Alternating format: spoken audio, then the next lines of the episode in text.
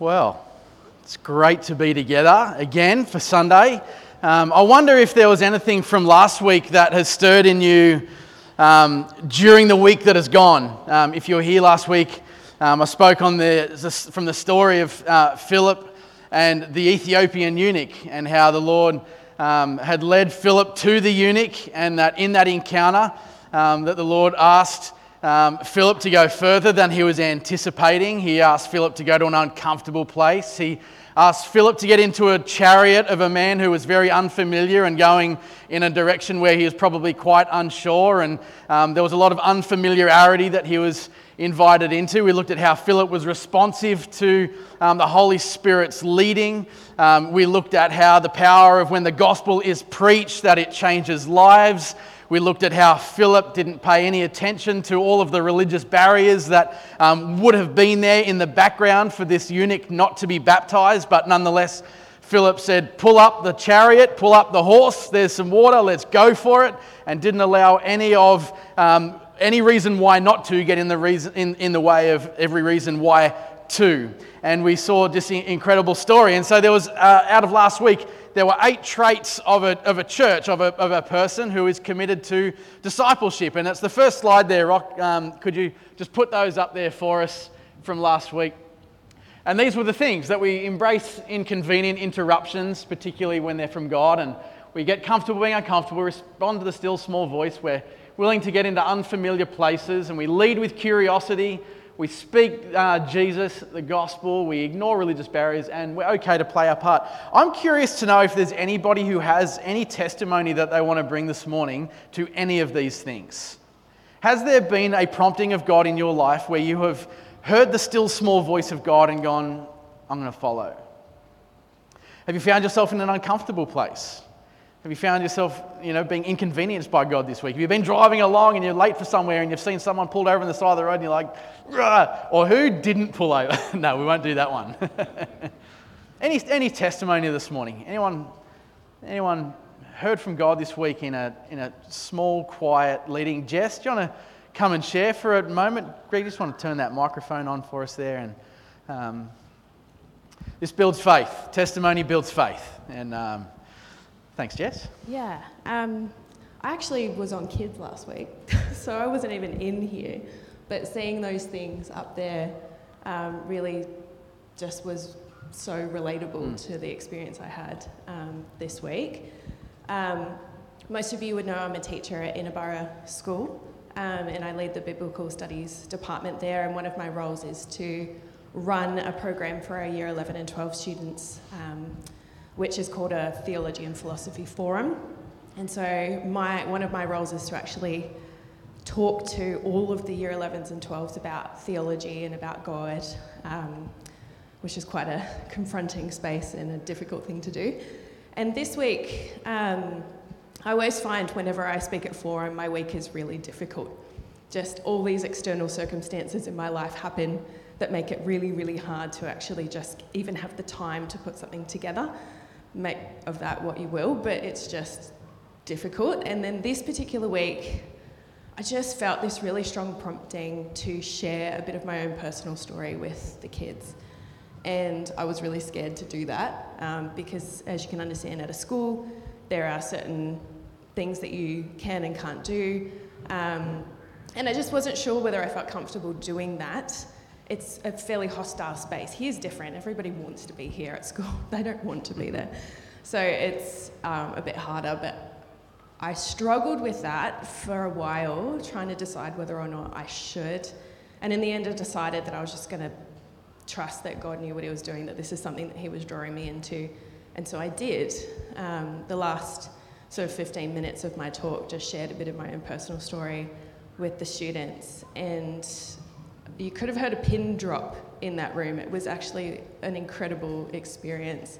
Um, not a single person was distracted, which is really quite a miracle when you're thinking about 300 students. Um, and I think probably the most impactful thing to me was the response I got afterwards. When I dismissed the students for lunch, I had a huge group of them, especially girls, come up to me just saying how impacting that story was and how it made what I was saying so real to them. And um, yeah, it was just a moment of going, that was really scary, really uncomfortable. Um, but I trusted God in that moment, and I think it had an impact. Mm. So, yeah. Beautiful. Thanks, Jess. Is there anyone else that has testimony to share of hearing God's voice and um, just getting yourself, gathering enough, mustering up enough faith to go, yeah, right, oh, I'll do it, God. No, well, go and put it into practice more this week because he, he is more keen to speak to you and to lead you than you are passionate to hear Him and ability to lead yourself. Um, and so um, place yourself there this week. Ask, ask yourself, Lord, where, what are you saying to me this week? Where are you leading me? Is there somebody who this week you have for me to go and get into an unfamiliar place in their lives um, so that you can share the good news of Jesus with them uh, because that is what we do as disciples who make disciples. We look for and we pray for opportunities to come alongside other people, um, whether they are our age, older, younger, it doesn't matter. God leads us to all manner of people uh, for us to bear witness to His good news and the story of Jesus um, in our world. Um, today is uh, part three of looking at our um, four focuses as a church. Our first one was prayer, our second one was discipleship, um, our third one today is local mission. And as we've alluded to, next week is um, around our generations, our kids and youth. And when we say uh, mission, I mean, mission is one of those words, right, that get thrown around churches like a hot potato. And um, sometimes maybe we're not quite sure what we mean when we say the word mission. I mean, the word itself conjures up all kinds of meanings. Um, you know, our mate that surfed for 40 hours the other day, I walk away from going, man, that was a mission. Um, you know, that was a huge undertaking. Uh, mission for you might be like a mission impossible kind of thing, you know, where you get the soundtrack going and, you know, this is your mission if you choose to accept, to go and infiltrate the, um, the archives of the Siberian army and steal all of their stuff and all of the rest of it. And if you you know, this message will self destruct in five minutes and all of that. You might think of mission around that kind of concept. You might um, think that mission might be an important assignment. You might think um, of a particular or specific task. You might think that mission is um, a position or a calling. Uh, maybe you hear the word mission and you're like, oh, that's, isn't that like a department in the church? There's like the missions department. You know, if I was to ask you, what do we mean when we say mission in church? I wonder what your response would be. In fact, let's have a crack. When you hear me say the word mission or local mission, you know, let's do a little bit of word association here. Mission, what do we, what do we hear? What do we think? What is it that comes to mind when you hear the word mission when we speak about it in church? Just fire away a couple of outreach, helping, helping serving. serving adventure, reflecting God's love, community. Yeah, these things all fall under the category of mission, but you can see the diversity already in the room of what our understanding and what the application then might be of what we believe or think mission to be. When I was a kid, there was a couple from the church that I grew up in at Menai Baptist who uh, left to go and live in Africa. Um, they were the missionaries. You know, we had the, um, the magnet of their family on our fridge. Who had some of them? Yep, your, your missionaries on the fridge. Um, you know, and they were on our fridge always saying, Pray for us. And aside from what they were doing in Africa, I thought that their calling was to make us feel guilty every time we got the bread or the, or the milk or juice out of the fridge, that in fact we weren't uh, praying for them. You know, every so often at Grace, mum and dad will remind us, let's pray for the missionaries. You know, and so we, you know, gentle Jesus, meek and mild, or I can't remember what the prayer was. Thank you, God, for the, I don't know, some weird, it wasn't weird actually, it was a great prayer.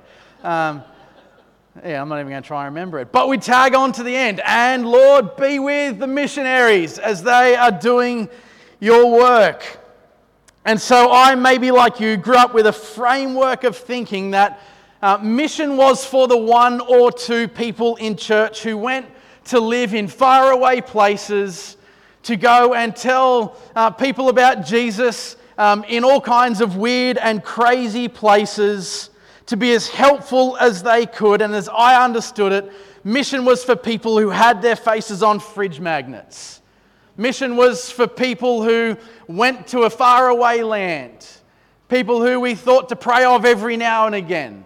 And a mission was just for a select couple who could, you know, um, eat really weird things. You know, if you've been to Cam- uh, Cambodia with Brett or any of the teams, you'll see the tarantulas that they eat on the side of the street and cockroaches. You can get deep fried, co- you know, this is what people think. To be a missionary, you have to go and do these kinds of things.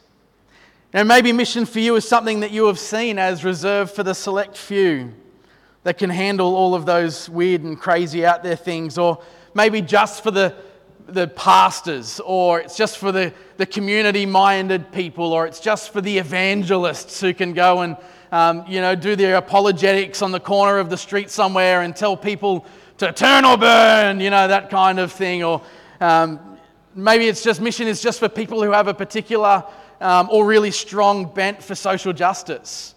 You know, those who are fired up for the causes of the world, and you know, let's let's be fired up about this and all. Let's get behind it. Now, my hope and prayer today is that as God speaks to us through His Word, that um, you would leave more convinced of the intentionality of why God and where God has placed you um, in this church um, where God has placed you on the street in which you live, uh, where and why God has placed you in the workplace that you are in, um, in the school that you are in, in the sporting clubs that you're in, with the gifts that you have. You know, more convinced of the fact that God has chosen and called you and gifted and graced and equipped you and is empowering you and is leading you on toward His mission purposes in your life. More convinced of those things than when you were here, all that we would be able to love Him and love others more completely. And so, to that end, let's pray.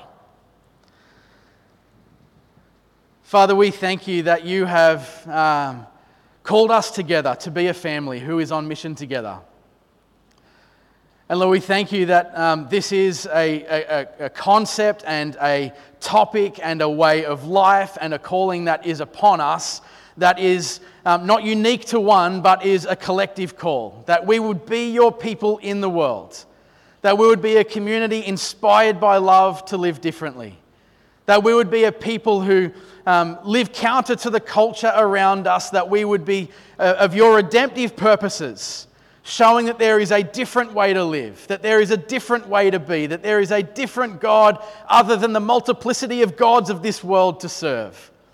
So, Father, we pray that we would find ourselves in your big story this morning, in what you're doing, and our place in it. In Jesus' name, amen. Well, during the last 20 years of being at this church, God has um, captivated my imagination for what is possible when a community of people gather together, unified around God's mission and what He is doing in this corner of the world. You know, as we have served in schools ministry, as we have seen the Frog Crew do its thing for many years, as we've served in um, schools ministry through youth and kids camps, um, through all of the endeavours that we've been a part of, mainly music, seeing Kingsway Care begin um, somewhere in the last 10 years and the impact of Jacaranda Cottage and Platform 9 and Southern Cross Kids and Sea Change Op Shop. Um, as God has used us in Kids Hope in schools, being mentors, through people who've been involved in Christian surfers, you name it, there has been so many mission exploits that we have found ourselves a part of. And we have seen lives change through the power of the gospel of Jesus and I am certain that there is more to come. And I'm grateful that over the 20 years that I've been part of this church that I have had my eyes widened to the power of a local church that unifies around a shared vision to see God's kingdom come here on earth as Jesus prayed, as it is in heaven that I have seen and we have seen, and we share a collective history of what happens when we gather around a shared vision for what God is doing in our midst. That we would see more of the reality and life of heaven, all of the glory of heaven, the praise and worship of Father in heaven, the power of miraculous restoration and completeness of heaven land here in planet Earth. And I believe God is doing this. He is widening our eyes to see this. He is widening our eyes to be captivated, recaptivated, to have our imaginations again, which I think has been stolen over the years, which has been suppressed over the years. That the Lord is reawakening and reopening our eyes to what He is doing in our world, that you and I would find our place and our part in it as we each endeavor to see the thin veil that separates heaven and earth. You know, we're not going to see it lifted in, well, maybe we will see that lifted in our lifetime, and let's keep praying to that end. You know, but as we serve each other, as we serve our community, as we serve the poor, as we pray for our neighbours, as we seek the welfare of our city, that veil tends to wear a little thinner, and we see the presence and magnificence of God and His kingdom break into our everyday. And we need to be people praying and believing that God still has so much more of that to come, because one day there will be a fully lift, fully lifting of that veil. The full redemption of all things as Christ returns and calls all things to judgment and back to Himself, and the renewal and restoration back to the garden back to the glory, back to the wonder, back to the fullness, back to all of the intention that God had for the world. It is coming. And we are graced and blessed to build for that day. You know, nothing is wasted. No effort that we put in, no prayer that we pray, no meal that we make, no hand that we extend out to a needy friend, no, nothing we offer to an enemy of ours in love is wasted. It doesn't all get blown up and burnt to pieces and thrown in the fire at the end of days. My friends, we are building for God's kingdom. We don't build the kingdom, that's His job. Thank goodness. If that was on our shoulders, we'd be stuffed. We build for God's kingdom. We build with God for God's kingdom. And so we are blessed not just to have front row seats in God's mission in this corner of the earth, but more than that, and I want to remind you of this this morning that each of us are gifted, that we are graced, that we are called, and that we are chosen. And that we are being equipped not just to be spectators in God's mission, but players in the field, in the arena, playing our part in God's missional purposes in the world. I want you to turn to someone and tell them that you are blessed to be a blessing. Remind them of that. I'm going to grab a swig of water. You are blessed to be a blessing, brother.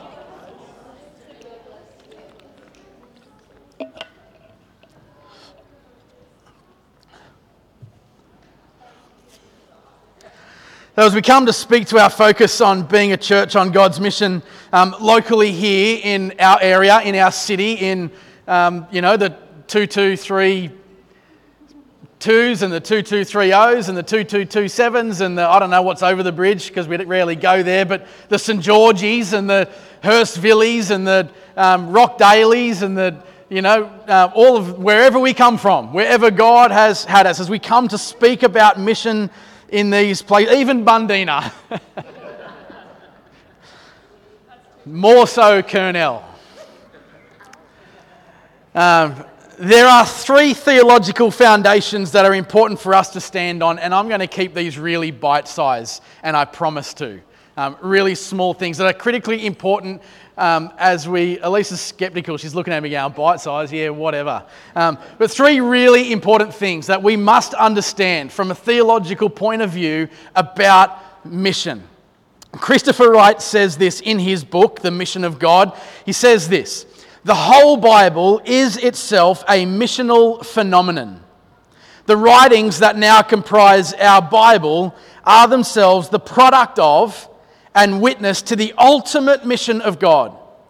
The Bible renders to us the story of God's mission through God's people in their engagement with God's world for the sake of the whole of God's creation. There's a lot of big things in there.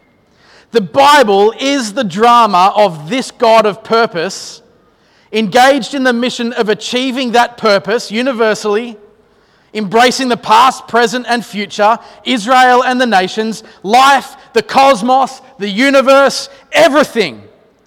And with its center, focus, climax, and completion in Jesus Christ. He says this Mission is not just one of a list of things that the Bible happens to talk about, only a bit more urgently than some. Mission is, in that much abused phrase, what it's all about.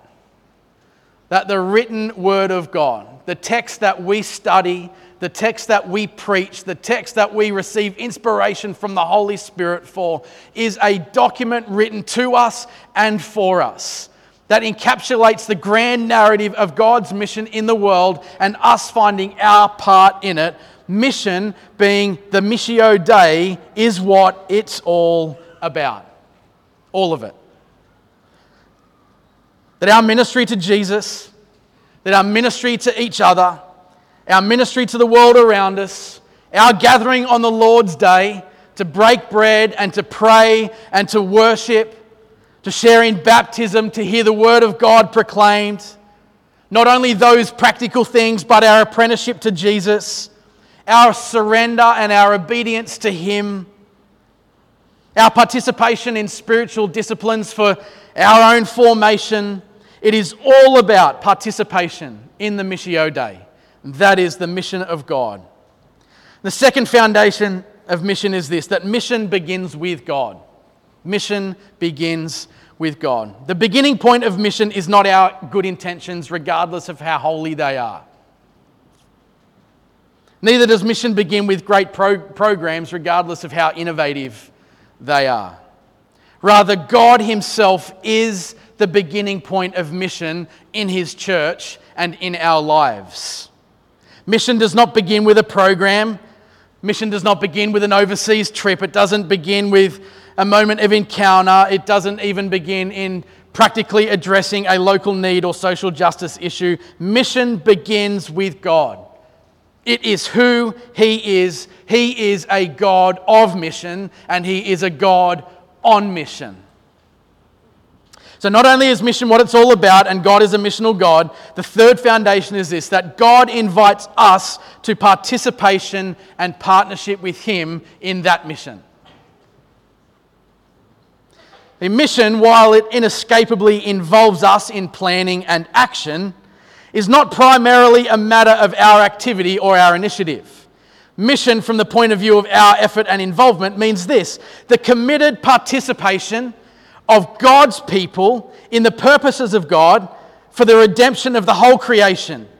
The mission is God's, and the marvel is that God invites you and I to join in. Wright says this it is not so much that the case that God has a mission for his church in the world as that God has a church for his mission in the world. The mission from that perspective is that mission was not made for the church, the church, us, this gathered family.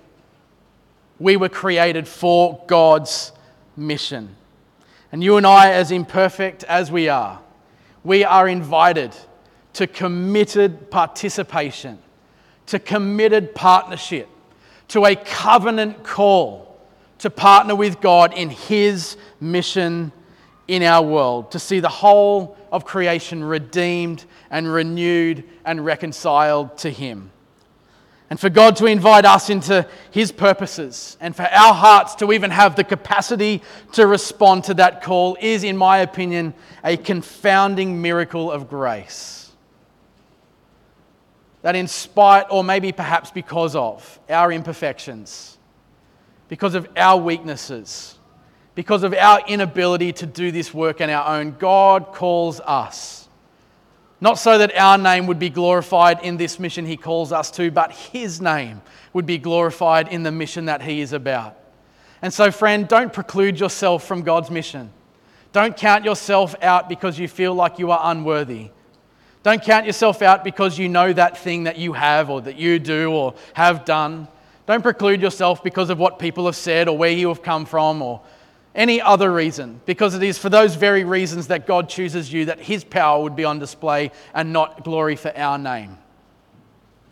And so, with the time that I have left today, I want us to look at the book of Nehemiah and draw from the scriptures. Last week there were eight things, this week there is five. I'm learning slowly.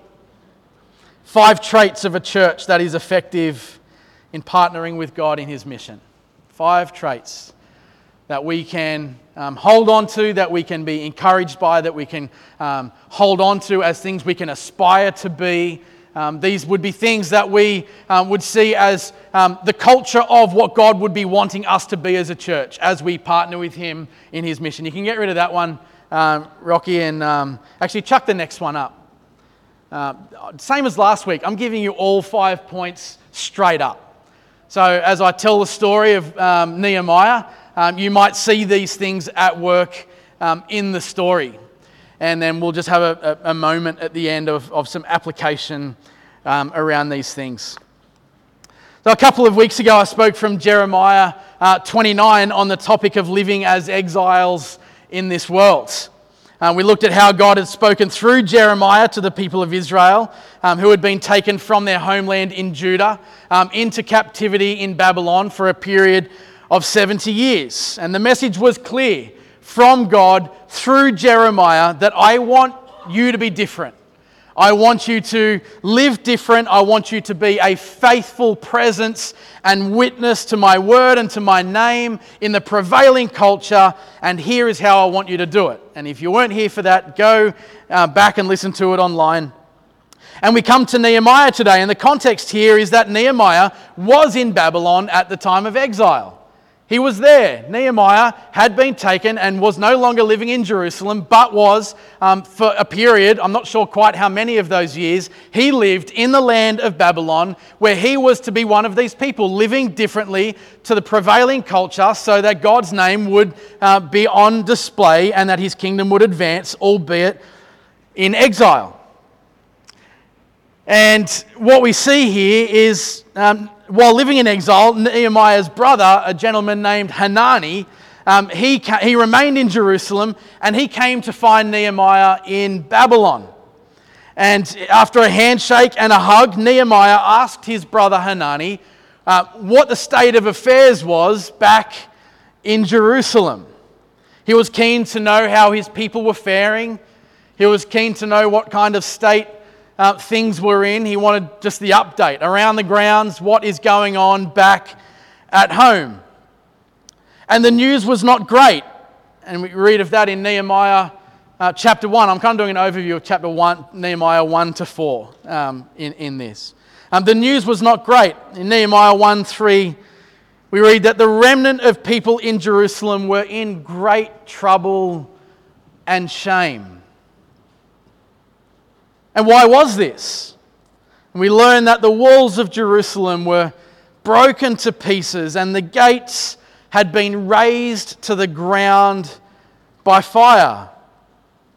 And understandably so, and we read this, is that this caused Nehemiah incredible distress. I mean, at, at the news of his city being destroyed and what that meant and the symbolism of everything that that entailed and thinking of those who were left. He was in great distress. In fact, we read that his response was he sat down and he wept. And Nehemiah's heart broke for what was broken. You know, he sat in a place of deep grief and despair as he considered the loss of what this meant for his people. I mean, he mourned the loss of what was the place of his people's belonging.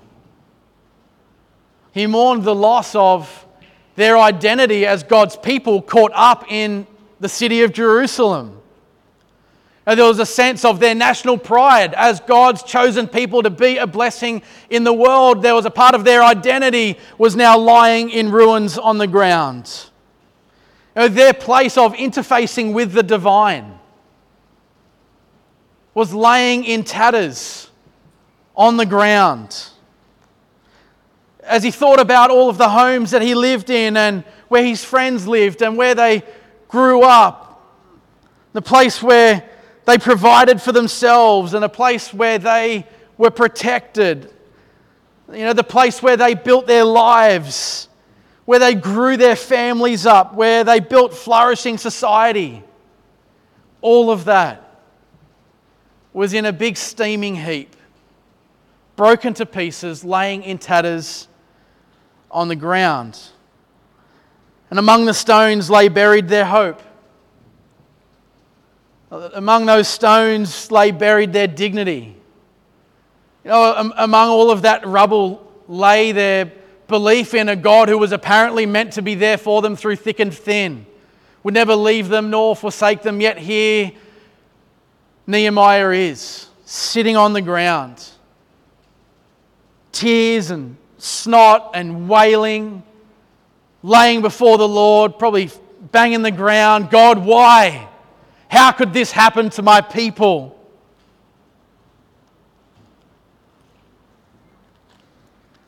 And Nehemiah's first response was to pray. He came to God feeling the full weight of his emotion.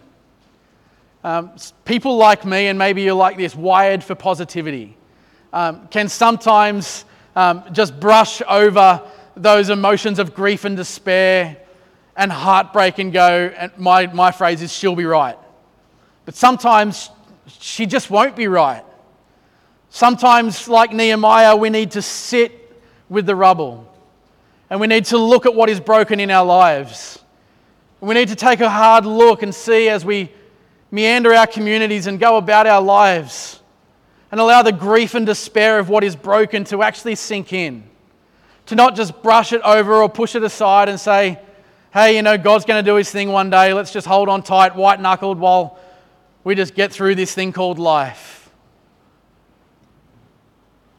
You know, we see in Nehemiah that this led him to a place of repentance. You know, he repented for the sin of God's people. He repented for the sin of his fathers and their fathers' households. He uh, even had a moment of repentance for his own family and his own household. He recognized the impact of unfaithfulness to God by God's people. He took ownership before God for his part in it. And he pleaded with God that his prayers would be heard and to give him success in making right what was clearly wrong. And Nehemiah's first response to hearing of the brokenness of his community, to seeing how it had been worn down, how it had been pillaged by an enemy. It wasn't just to go and rile the troops and say, We're going to take the hill and we're going to rebuild the thing. No, he went to a place of prayer and a place of repentance, a place of recognizing the pain and the anguish, a place of recognizing his part in it, recognizing that, hey, I'm not perfect. My unfaithfulness may have got us to this point, perhaps. And God used that platform of prayer and of repentance for them to move on to the next thing. And chapter 2 outlines Nehemiah's next steps. Because there's no way that Nehemiah could sit idly by without responding and without acting. It wasn't within his nature. And I don't think that God wires us, unfortunately, that way to be able to turn a blind eye. Uh, I think it was a Brooke Fraser when she was Brooke Fraser. Now she's got a weird last name, Ligertwood Um, there was a song, Now That I Have Seen, I Am Responsible. And I think that that is part of the territory as a Jesus follower. That when we see, we are responsible. When we hear, we are responsible. And God wires us and He fills us with His Spirit to respond to need. And so Nehemiah goes to King Artaxerxes. Imagine that was your name, kids. Artaxerxes. If you're looking for any tips, don't go there. Imagine spelling that on the phone to the uh, insurance companies or the. and he goes to King Artaxerxes and he's rightfully looking downcast and in distress. And King Artaxerxes says, Why the sad face? Why the frown? Nehemiah asks for his blessing to return to Jerusalem so that he can rebuild the city. And in an act of boldness, and um, it probably helped that Nehemiah cleverly took some wine to an already tipsy king. He asked for a letter of recommendation that he can hand to the governors of what is called the province beyond the river. You know, Nehemiah had to pass through a neighboring kingdom to get back to Jerusalem. And so he asked for King Artaxerxes to write him a letter of reference, Dear, whatever his name is, please let my friend Nehemiah through. He's got to get back and rebuild the city. Signed King Artaxerxes. And not only did uh, Nehemiah ask for the blessing to be able to get through old mate's territory, he said, Hey, can I also have a letter to um, a guy called Asaph? And Asaph was the keeper of the king's forest. Um, because he knew that he was going to need some timber to do the rebuilding, and he needed a letter to ask Asaph if he could go and cut down a few trees and um, go and rebuild. And so Nehemiah sets out on his journey and he hands his letter to the governor of the neighborhood next door. And he does the Bunnings run for his Bunnings suppliers and he grabs his sausage sandwich and he rode um, into Jerusalem. He makes it back to Jerusalem um, seemingly unscathed. And chapter 2, verse 12, does pick up the story and tells us how Nehemiah arose in the night. When he got back to Jerusalem, he waited for nightfall. No one knew what he was doing except he grabbed a few others. They, he jumped on his horse. Now the other guys followed along beside him and they went and inspected all of the gates. And they rode around the perimeter of the city. Know, they went to the, the fish gate and they went to the north gate. They went all around inspecting the carnage that had been exacted upon the city's gates and walls. I mean, he would have ridden past the place where he lived and grew up that now lay in ruins. He would have seen the street that he skated on. He would have seen the corner shop that he rode his bike up to with the 50 cents to buy the lollies from the shop, get his carob buds and his chunky's ears and his redskins.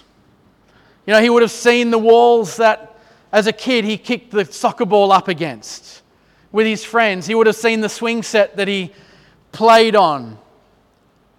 He would have seen all of this destroyed and would have had his heart ripped to shreds.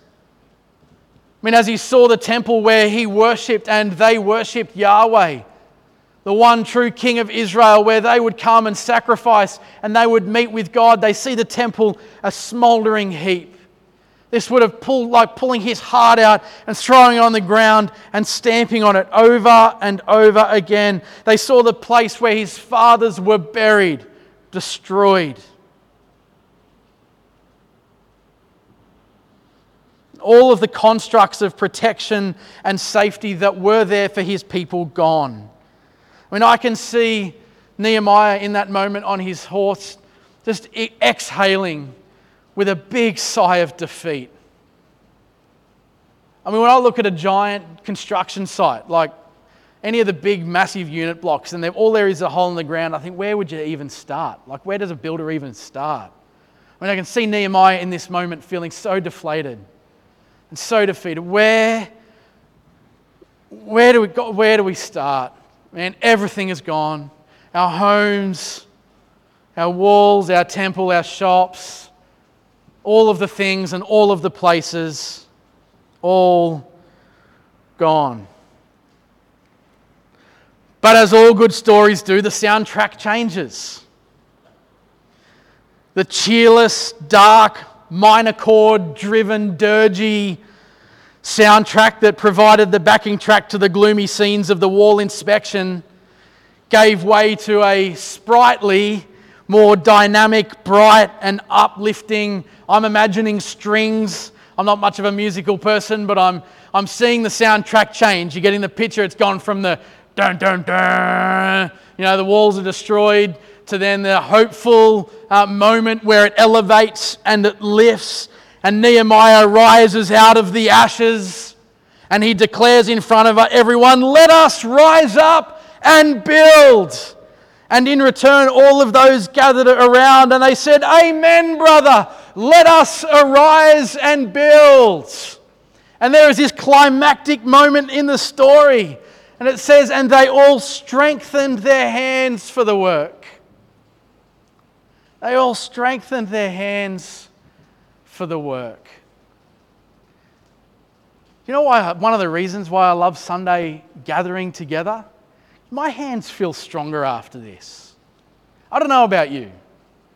There's something about being together in God's presence, gathering together around what God is saying, gathering together about what Holy Spirit is doing among us, gathering together and someone puts their hand on your shoulder and says, I'm praying for you this week, or asks how are you're going, says, What do you need? I walk away, and all of a sudden, this enormity of the task of feeling like I'm a part of what God is doing and feeling the weight and the wonder and the adventure and all of the, the magnificence that comes with being called into God's mission.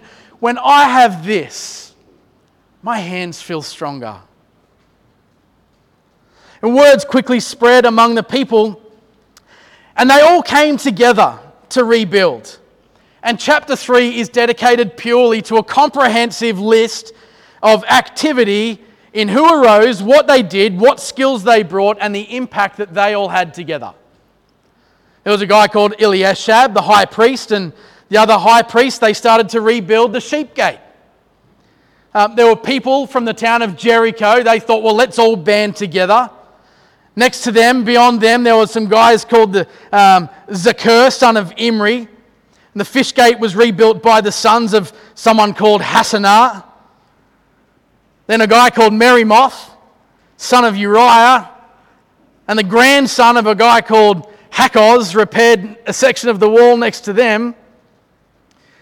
Right beside him was a gentleman named Meshullam, and he was the son of a guy called Berechiah.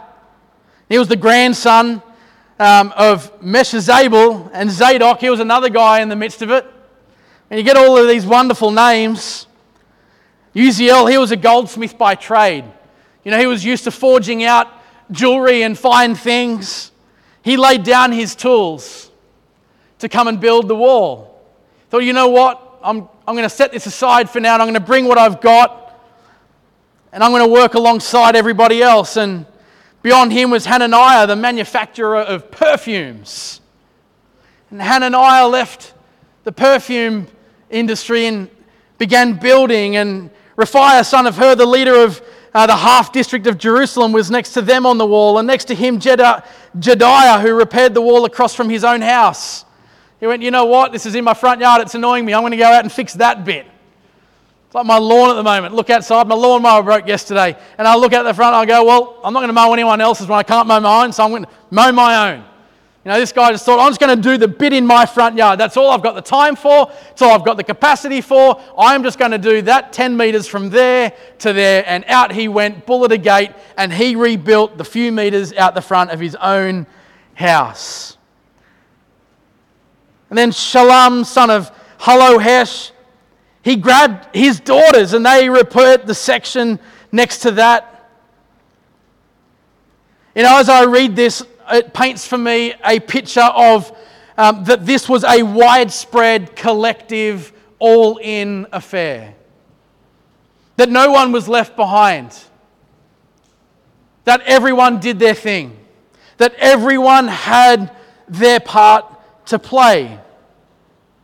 They did what they could and they worked together toward this shared vision from which they arose and said, Let us rebuild together and they set about the task of doing it. I mean, I can see moments when it would have become all too much and they wanted, would have wanted to just give up. moments where they're slogging it out in the heat of the day and someone says, Man, let's just go for a nap or let's go for a swim. They're like, No, come on, man, we've got this. We can do this. Someone going, No, I'm just not feeling up to it. I don't, I don't see the bigger picture anymore. Someone coming alongside and saying, Hey, mate, remember what was? I mean, remember how amazing this place was? Remember what God did in us in this place? Now, there was others just feeling a bit disillusioned by the whole thing, or perhaps upset with Nehemiah, or upset with those who were calling the shots, and they're like, "Who are they to tell us what to do anyway? We're just going to do our own thing," you know. And they were, you know, and there would have been people coming alongside, going, "Man, no, guys, we're not building, we're not building anything for ourselves here. This isn't about." Nehemiah. This isn't about the guys calling the, the people to work here. It's not got nothing to do. This is about what God's doing, man. This is about what God is doing. I can imagine the camaraderie as they rubbed up shoulders against one another in all of their questioning, in all of their frustration, in all of their doubts, in all of their tiredness and exhaustion. Together, there would have been that vibe of, no, we've got this. Remember how far God has brought us. Remember where God is taking us. And there would have been a stirring as the people worked together to partner with God in what he was building.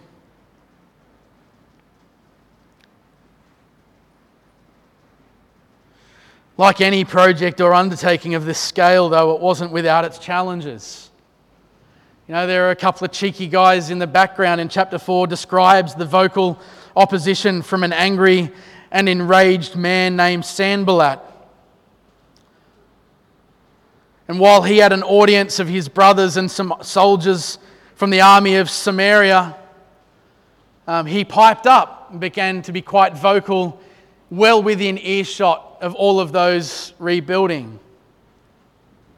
He starts questioning I mean, what, what are these feeble Jews doing? Do they, do they really think that they're going to finish this thing in a day? I mean, who, who do they think they are rebuilding this thing that we've taken? Who do they think they are rebuilding what we've destroyed? Even, even if, and he's looking at the wall that they're rebuilding, even if a fox climbed up, and I've seen plenty of foxes in my time, and they, um, they don't make much noise, you don't really know they're there, and they're very light footed.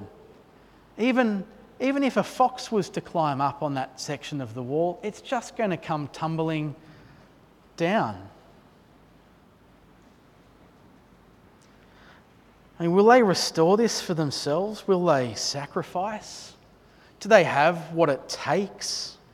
Will they revive the stones out of heaps of rubbish, even burnt ones at that?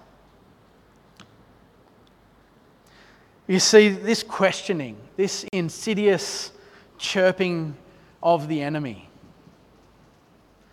this doubt casting thief who was there to rob them of their joy of building.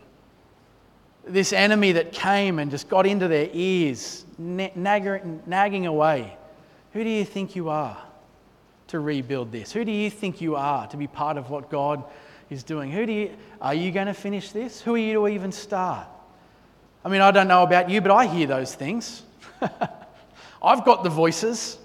I'm not crazy, but I've got voices in my head. going, Dave, who are, who are you to teach? Who are you to preach? Who, who are you to. And they're just, just there. What's the point? What have you got to bring? If only they knew. You just hear that, that nattering and that nagging of the enemy constantly there. See, I think there's nothing more scary to the enemy than when God's church unite to build with God and what He's doing. And we ought to expect and prepare ourselves for the fact that there is an enemy, there is an adversary. There are powers and principalities in our world that want to stop the rebuilding of what God is doing for His kingdom and the age to come. It should not surprise us one iota that we hear the voice of an enemy in our lives saying, Who do you think you are to be a follower of Jesus? Who do you think you are to be part of a church community? Who do you think you are to serve in that way? Who do you think you are? We ought to expect this, but none of it stops Nehemiah and none of it ought to stop us. Now, by this point, the, the wall was rebuilt to half of its height, um, and it's because the scripture tells us that God's people had a mind to work. And what a beautiful thing. And God's people have a mind to work. Just let that sit when you consider what God is calling you to. I mean, I know at times I can feel like a passive passenger in the work of God in my life. But perhaps God is shaping something in us to have a mind to work. As Sanballat and his cronies continued to plot against them, Here's what Nehemiah and the people did they prayed, and God confused their plans. God confused the plans of their adversaries, and the work carried on. Some of them swung hammers, others stood guard with their swords. They remained vigilant for each other while at the same time reliant on God to protect and to fight for them. I mean, a beautiful picture of a church unifying together in prayer, knowing full well the fight that we are in. and the work that God has got for us, remaining one by each other's side, fighting for one another, but yet at the same time deeply reliant on God that this is His mission and that He will fight for us. And so, the first trait of a church that partners with God in what He is doing is this is that our hearts break for what is broken. When Nehemiah hears and then sees the destruction of his city and he cries. When he heard these words, he sat down and he wept and he mourned for days. I mean, we don't have to look too far to see the enemy wrought ruin in our own communities. I mean, the loneliness and the isolation that people feel in our community ought to cause us to mourn. The repugnance of violence that exists within families and relationships ought to break our hearts. I mean, the confusion that people are faced with, often in shame, as a culture lost at sea tries to rewrite the foundations of identity and gender and sexuality. In the wretchedness of addiction, young men emptying pay packet after pay packet into poker machines at the local pub. The havoc created in people's lives through the abuse of trust and power the hands of institutions and other people who would seek to hold it and use it over people in the breaking down of historical church confession and tradition. That ought to stir something within us. The injustice and inequity that people face in having access to affordable and fair housing ought to stir us. The number of children who turn up to our schools hungry because there is too much strain on the family budget ought to be something that breaks our heart. The pillaging of our natural resources and other mistreatments of our environment should be something that causes us to go, man, this just isn't right. The ongoing injustice and mistreatment of our First Nations people. I mean, there's, we're scratching the surface and we're seeing movement here for our First Nations people, but man, still the lack of voice the mistreatment and the injustice ought to cause us to move. And the unbridled busyness and pace at which people live, and the stress and the breakdown that that causes in our lives and our families, that should cause us to be a bit distraught. I mean, I could keep going. I mean, you see them. And maybe, maybe this week as you go, ask the Lord, Father, show me what breaks your heart. And allow your heart to be broken for what breaks His. So, as you look around, what has been reduced to rubble in our community that breaks your heart? I mean, what ruins do you walk among every day that cause you to weep? There is much that breaks the heart of God. And there is great need among our people. What are we going to do with this? I mean, what are you going to do with this? What are we going to do with this? How do we as a church become forward facing and incarnational and more deeply steeped in our local community? That we would see people who are suffering greatly, whether we see it, whether we hear it, or whether we don't. What are we going to do with the suffering in our local community? See, Nehemiah didn't just rush off to go and solve those problems. He sat and allowed the grief of what was lost to be felt. He allowed his heart to be softened by the reality of what was. Nehemiah's heart did not calcify at the enormity of the brokenness, but was stirred to pray, to gather, to work together, and to build. And maybe you feel like that heart is calcified. There's a heart of indifference to the suffering that we see, and I get that. Sometimes we see it so much and we can become indifferent. We allow the calcification of our heart to limit what God is doing through us and our willingness to jump in. Let's be a church of soft hearts who don't rush off, but number two, people who pray.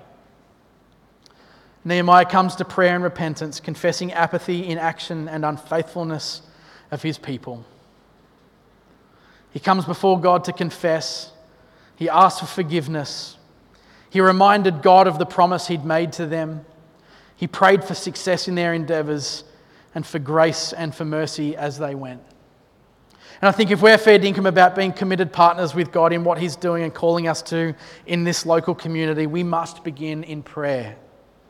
We must repent.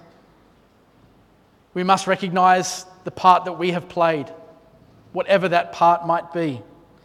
We must be reminded of God's promise and not that He needs, but to remind God of His promises too. We must pray for God's blessing, for His strength, for His favor, for His strategies, for His wisdom, for His provision, for His power to go before us and be at work as we build with Him. And so I invite you again tonight to come and pray with us here at seven o'clock. And I make no apology of landing this in something really practical. Because tonight and next Sunday night, we have an opportunity to be welcomed into God's presence again in a different way.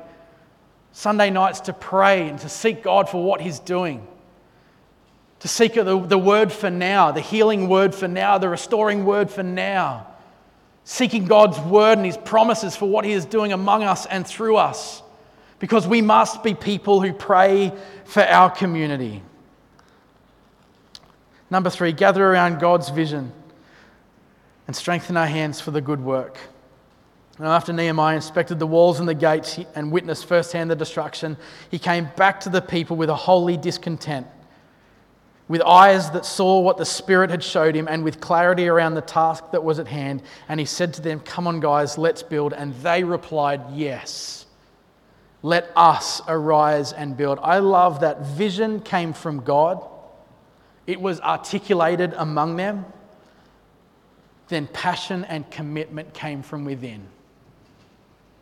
I mean, this is on all of us. This is not a Ruth thing in youth ministry. It's not a Shelley and Nicole thing in our kids' ministry. It's not a Dave thing. It's not a, our elders thing. This is an us thing. This is a story of mission where vision was owned. And that's a work that I can't do for you. I can articulate I can help make sense of what God is maybe saying and maybe doing because I don't see the whole picture. There's only so much that one can do, but together as we arise, we gather around God's vision, not Dave's vision.